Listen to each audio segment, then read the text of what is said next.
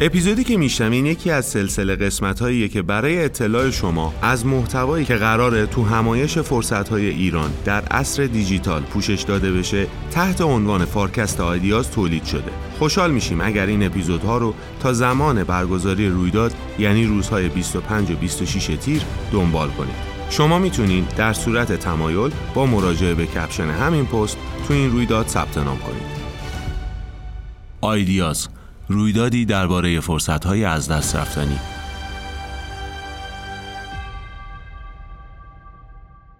خیلی ممنون. آقای دکتر اسدپور خیلی خوشبختم خدمت شما.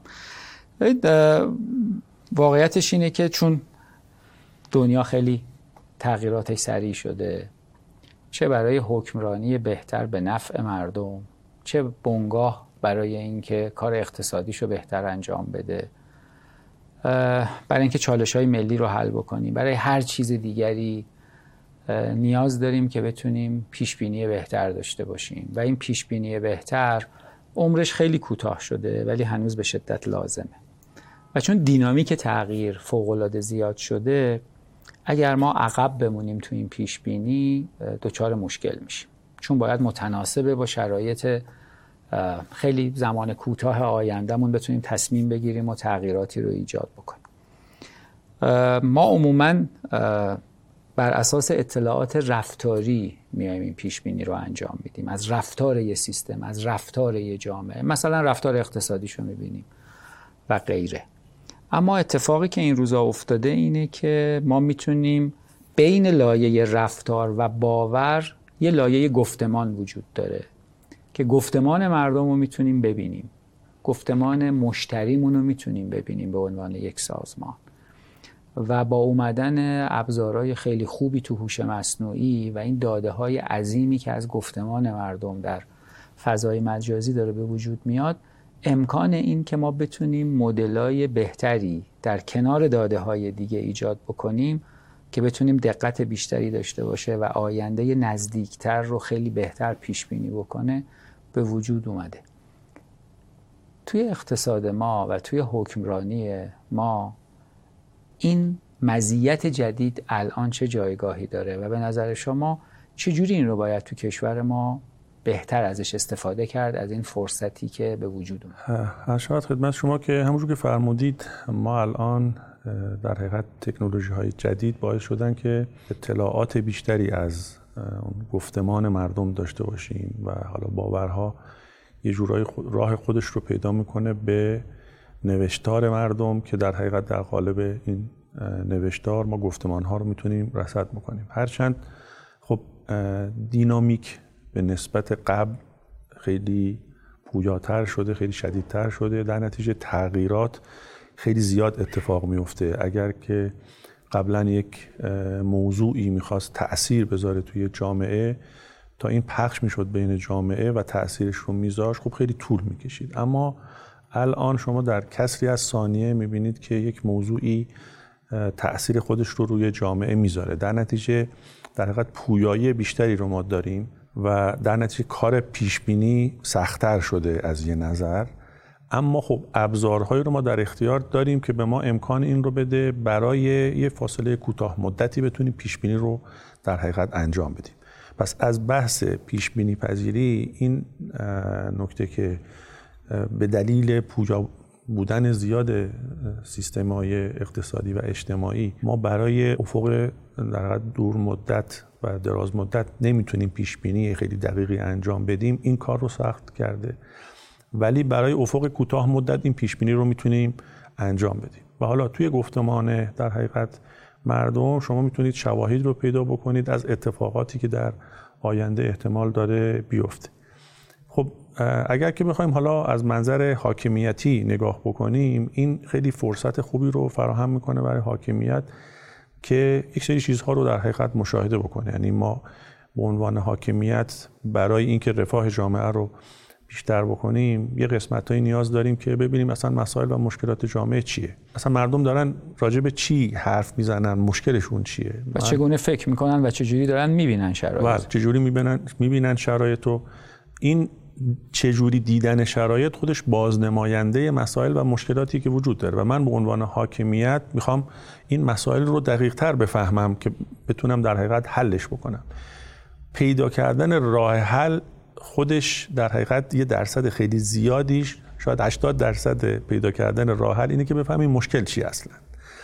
و فهمیدن این مشکل قبلا شاید خیلی سخت بود. ما باید مدت زیادی پیمایش انجام می‌دادیم آمارگیری می‌کردیم. الان با یه در حقیقت کلیک بعضی وقتا روی یک سری از اطلاعات می‌تونیم این کار رو انجام بدیم و این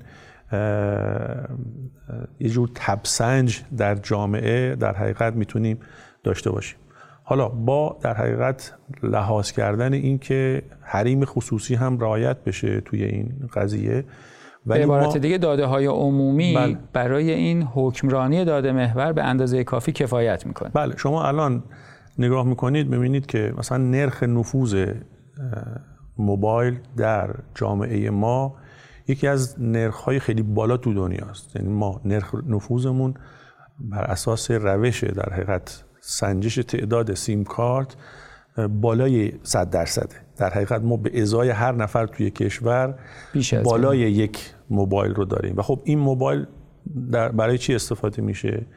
یه قسمتی از این ارتباطات موبایلی روی اینترنت هست. در نتیجه تمام رفتار در حقیقت اجتماعی اقتصادی افراد رو من می‌تونم روی اینترنت در حقیقت داشته باشم. و حالا این رفتار رو من داشته باشم می‌تونم ازش خیلی استفاده بکنم تحلیل انجام بدم برای پیش بینی البته این داده هایی که بیشتر ازش استفاده کنیم داده های تجمعیه و به عبارت دیگه نه خود فرد معلومه کیه و به عبارت دیگه تمام حریم خصوصی افراد رو با حفظ حریم خصوصی این کارا اتفاق بله. می‌تونه بیفته. اگر که خب در, در اگر که کسی بخواد این حریم خصوصی رو رعایت نکنه میشه. یعنی این به حال ما داده هایی رو داریم در اختیار اینترنت قرار میدیم که این داده ها خیلی از ابعاد زندگی ما رو فاش می‌کنه که اگر ما می‌دونستیم این ابعاد رو داره فاش می‌کنه شاید این کار رو نمی‌کردیم. ولی اگر که اخلاق استفاده از این رعایت نشه این خطرات وجود داره. منتها با شرط این که اخلاق استفاده از این داده ها رعایت بشه حاکمیت چیزی که لازم داره آمار تجمیعیه. و خیلی شاید نیاز نداشته باشه که ریز بشه به صورت pinpoint بگه که این فرد اوریجی از جامعه یا یه توضیحی از جامعه رو لازم داره برای این کار. خب آقای دکتر این به لحاظ حکمرانی داده محور یعنی به عبارت دیگه ما می‌تونیم حکمرانی داده محور بسیار بهتری داشته باشیم نسبت به شرایط موجود. اگر که بیایم با استفاده از هوش مصنوعی و حالا حوزه های دیگری مثل علوم شناختی، روانشناسی شناختی، جامعه شناسی شناختی. از روی داده های عمومی بتونیم رفتار جامعه رو بیایم و تحلیل بکنیم. چه پیامی این ابزارهای جدید برای بیزینس های ما خواهد داشت؟ چقدر business هامون می‌تونن ازش استفاده بکنن؟ business ها شاید از چند منظر براشون مهم باشه که به این داده ها نگاه بکنن. به هر حال توی هر business ی سه جور ذینفع وجود داره که باید نفع این ذینفعان در نظر گرفته بشه توی این داده ها ما بتونیم مشخص بکنیم که در حقیقت این برای هر کدوم از این ذینفعان وضعیتشون گفتمانشون و بتونیم پیش بینی بکنیم رفتارشون رو. یکی از بعد مصرف کننده است که حالا خود این business به هر حال یک مشتری داره. از بعد مشتری می‌تونه داده ها رو تحلیل بکنه و مشخص بکنه که به عنوان مثال preference های مشتری ها چی؟ ذائقه کاربر و مصرف کننده توی حوزه کاری خود business به چه صورت هست؟ ممکنه اصلا business preference مصرف کننده رو اشتباه حدس زده باشه. بتونه سریع تغییر استراتژی بده. اگر محصولی تولید می‌کنه حتی business هایی که تو فضای مجازی نیستن. یعنی به حتی هایی که تو فضای مجازی نیستن. اتفاقا الان بحث ما شاید محدود به business فضای مجازی نیست. رو همه business business های غیر دیجیتال هم می‌تونن بهره بله. جدی ببرن. بله.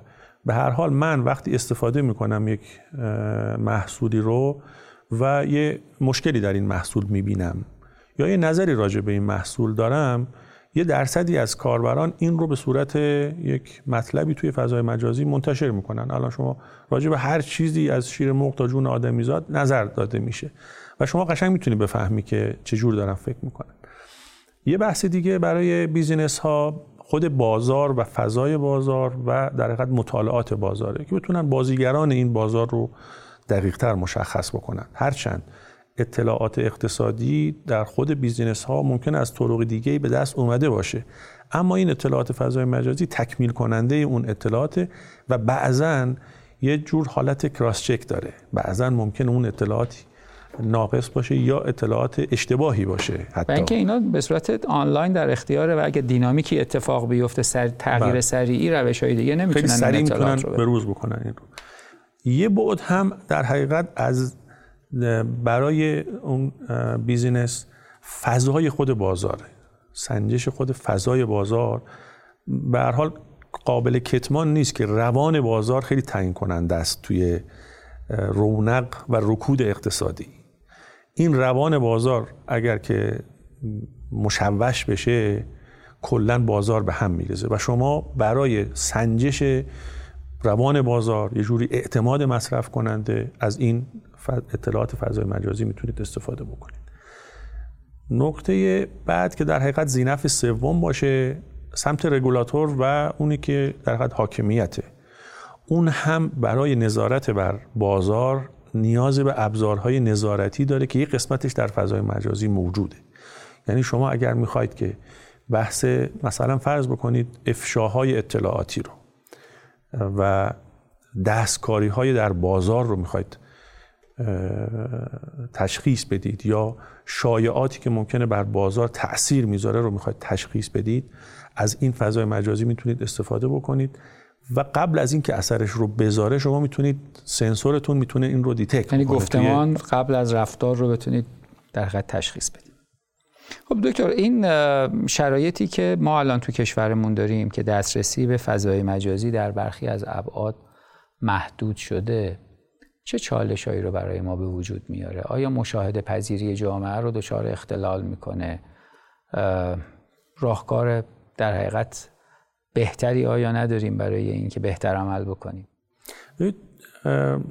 دقیقا هم چیزی که میفرمایید ما یه جورایی داریم با فیلتر کردن و حالا یه جورایی جلوگیری از دسترسی مردم به یک سری از امکانات فضای مجازی مثل دارویی عمل می‌کنیم که به جای اینکه مثل داروی مسکن عمل می‌کنیم.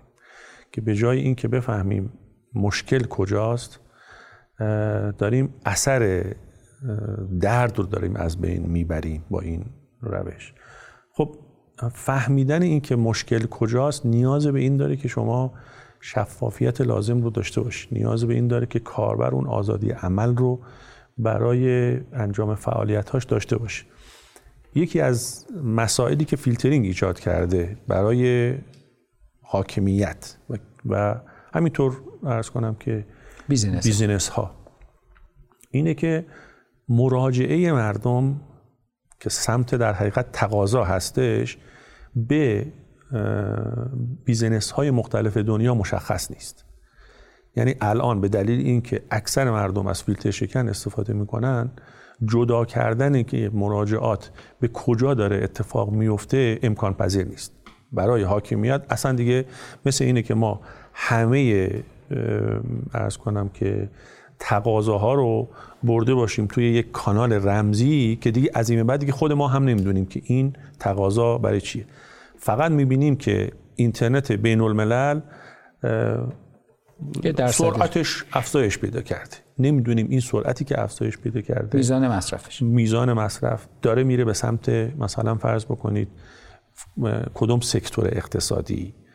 به سمت آیا چه محتوایی محتوای سرگرم کننده مردم دنبالشن محتوای علمی دنبالشن محتوای اقتصادی دنبالشن. دیگه جدا کردن این که کدوم مسیر رو دارن میرن برای ما امکان پذیر نیست. یعنی یه جورایی چشم خودمون رو کور کردیم. برای اینکه یک مسئله دیگه اتفاق نیفته که اون مسئله دیگه هم اتفاق میفته. یعنی ببینید آمارهایی که ما داریم نشون میده که اگر بر اساس استانداردهای تازه کشور ما که نسبت به استانداردهای دنیا خیلی سختگیرانه تره ما بخوایم فساد در مثلا فرض بکنید فضای مجازی رو اندازه گیری بکنیم زیر یک درصده. ما برای اینکه این یک درصد فساد اتفاق نیفته 99 درصد مردم که دارن کارشون رو انجام میدن داریم مجازات می‌کنیم آخرش اون یک درصد که می‌خواد کارش رو انجام بده اون کارش رو انجام میده. 99 درصد نارضایتی ایجاد می‌کنیم برای اینکه در حالی که با استفاده از هوش مصنوعی و داده های تجمیعی اون یک درصد رو هم امکان کاهشش رو داریم. به همه دنیا اون یک درصدی که ما دغدغش رو داریم دغدغه همه دنیا هست. یعنی همه دنیا هم دنبال اینه که اتفاقا این فسادی که ما دنبالش هستیم کم کنیم اونا هم دنبالش هستن کم کنن. حالا استانداردهای اونا تا یه جایی رو اجازه میده. ما تا استانداردهای ما تا اونجا رو اجازه نمیده. خب و یکم مثلا سخیرانه تر هسته. در نتیجه خود تعامل با این اون جاهایی که ما مشکل داریم با پلتفرم های مختلفی که مشکل داریم اگر ما تعامل می‌کردیم و اونها دقدقه های ما رو میفهمیدن خیلی راحت تر مسئله حل می‌شد. تا اینکه الان هم نارضایتی توی خود کاربران داشته باشیم هم آخرش اون اتفاقی که می‌خوایم نمیفته واقعا. این در حال یه دغدغه جدی فعالان اقتصادی اینه که اقتصاد دیجیتال توی کشور ما بتونه اسکیل بشه و مقیاس پذیر بشه. و در هر حال گرفتن نبز جامعه به صورت برخط و پیش بینی های کوتاه مدت چون پیش بینی بلند مدت اصلا دیگه معناشو داره از دست میده یه ابزار خیلی جدیه. چه راهبردی رو توی کشور فکر می‌کنید باید ما پیش بگیریم که با توجه به قیودی که الان بر ما حاکمه بتونیم یه استفاده بهتری از داده های عمومی فضای مجازی برای بهبود کسب و کارهامون و زندگی بهتر مردممون داشته باشیم؟ این استفاده از این ابزار نیازمند اینه که خود این ابزارها توسعهش نیاز به صنعت داره. یعنی ما اگر همیشه استفاده کننده از این ابزار باشیم متناسب با فرهنگ دنیا مجبوریم از ابزارهاشون استفاده بکنیم. یه وقت ممکنه خیلی از این ابزارهایی که ما لازم داریم باید فاین تیون بشه برای جامعه ما. توسعه این ابزارها نیاز به این داره که ما توی خود کشورمون صنعتش رو داشته باشیم. و این صنعت حالا اگر هوش مصنوعی رو بگیم یا کلا حالا اقتصاد دیجیتال مبتنی بر هوش مصنوعی رو بگیم نیاز به زیر هایی داره و این زیر ها هم نیاز به سرمایه گذاری هایی داره.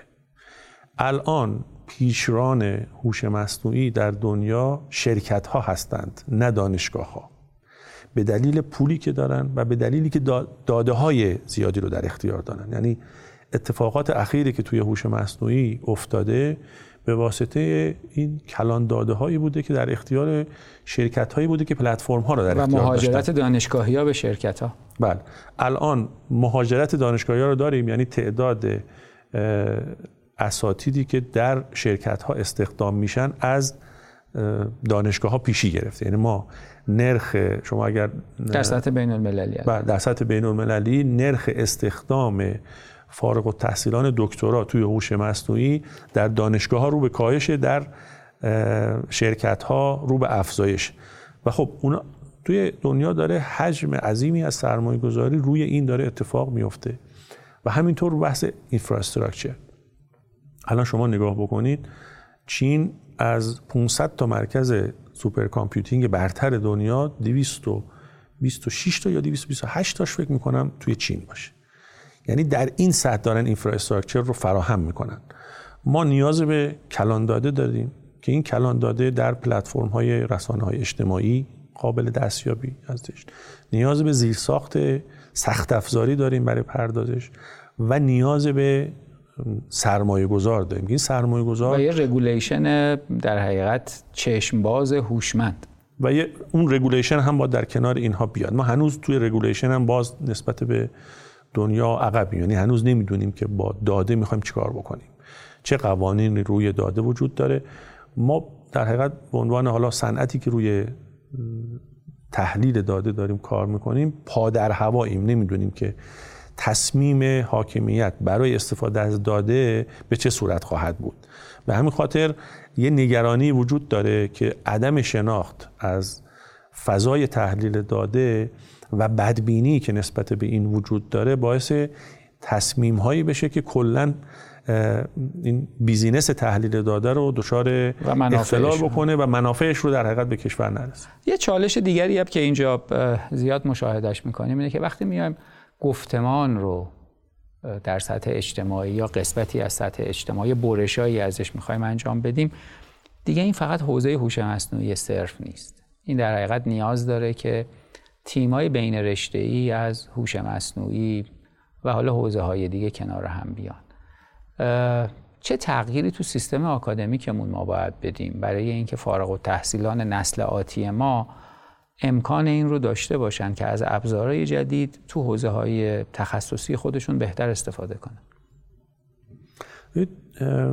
دنیای جدید دنیایی هستش که شاید کلا آکادمی رو هم یه جورایی کنفیکون بکنه. یعنی الان ابزارهای آموزشی که در اختیار دانش آموز و دانشجو هستش در دنیا شما دسترسی به اوپن کورس های دانشگاه های خیلی برتر رو دارید که اساتیدی که خودشون توسعه دهنده خیلی از این تکنولوژی ها بودن میان و توضیح میدن برای شما و کافی شما یکم تسلط داشته باشید به زبان.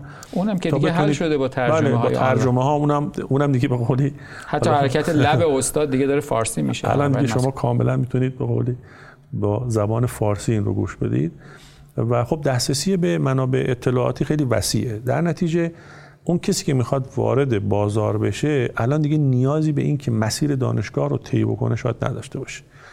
و اون کسی هم که توی بیزینس هست براش مهم نیست که این فردی که داره میاد استخدام میشه آیا از مسیر دانشگاه درجه یک اومده باشه یا درجه دو اومده باشه یا درجه سه اومده باشه؟ اصلا از دانشگاه نیومده باشه. طرف میگه که من این مهارت رو می‌خوام. تو اگر این مهارت رو نداری حتی اگر فارغ التحصیل دانشگاه MIT باشی به درد من نمی‌خوری اگر این مهارت رو داری حتی اگر که ارز کنم که دانشگاه هم نرفته باشی من برام کافیه. به همین دلیل اصلا خود بحث آکادمی هم دچار یک تحولی باید بشه. یه جورایی شاید به سمت personalization آموزش بره و اینکه ما یک خط مهارتی رو که می‌خوایم داشته باشیم برای یک business به صورت در حقیقت یک حالت مثل خط تولید. بیایم طراحی بکنیم. که خود هوش مصنوعی هم احتمالا خودش طراحی خواهد کرد که این فرد با این مشخصات با این ویژگی های شخصیتی حتی ممکنه بحث های ژنتیکی مطرح بشه. اینو چجور آموزش بدیم که خیلی سریعتر بیاد وارد مثلا این حوزه مهارتی بشه؟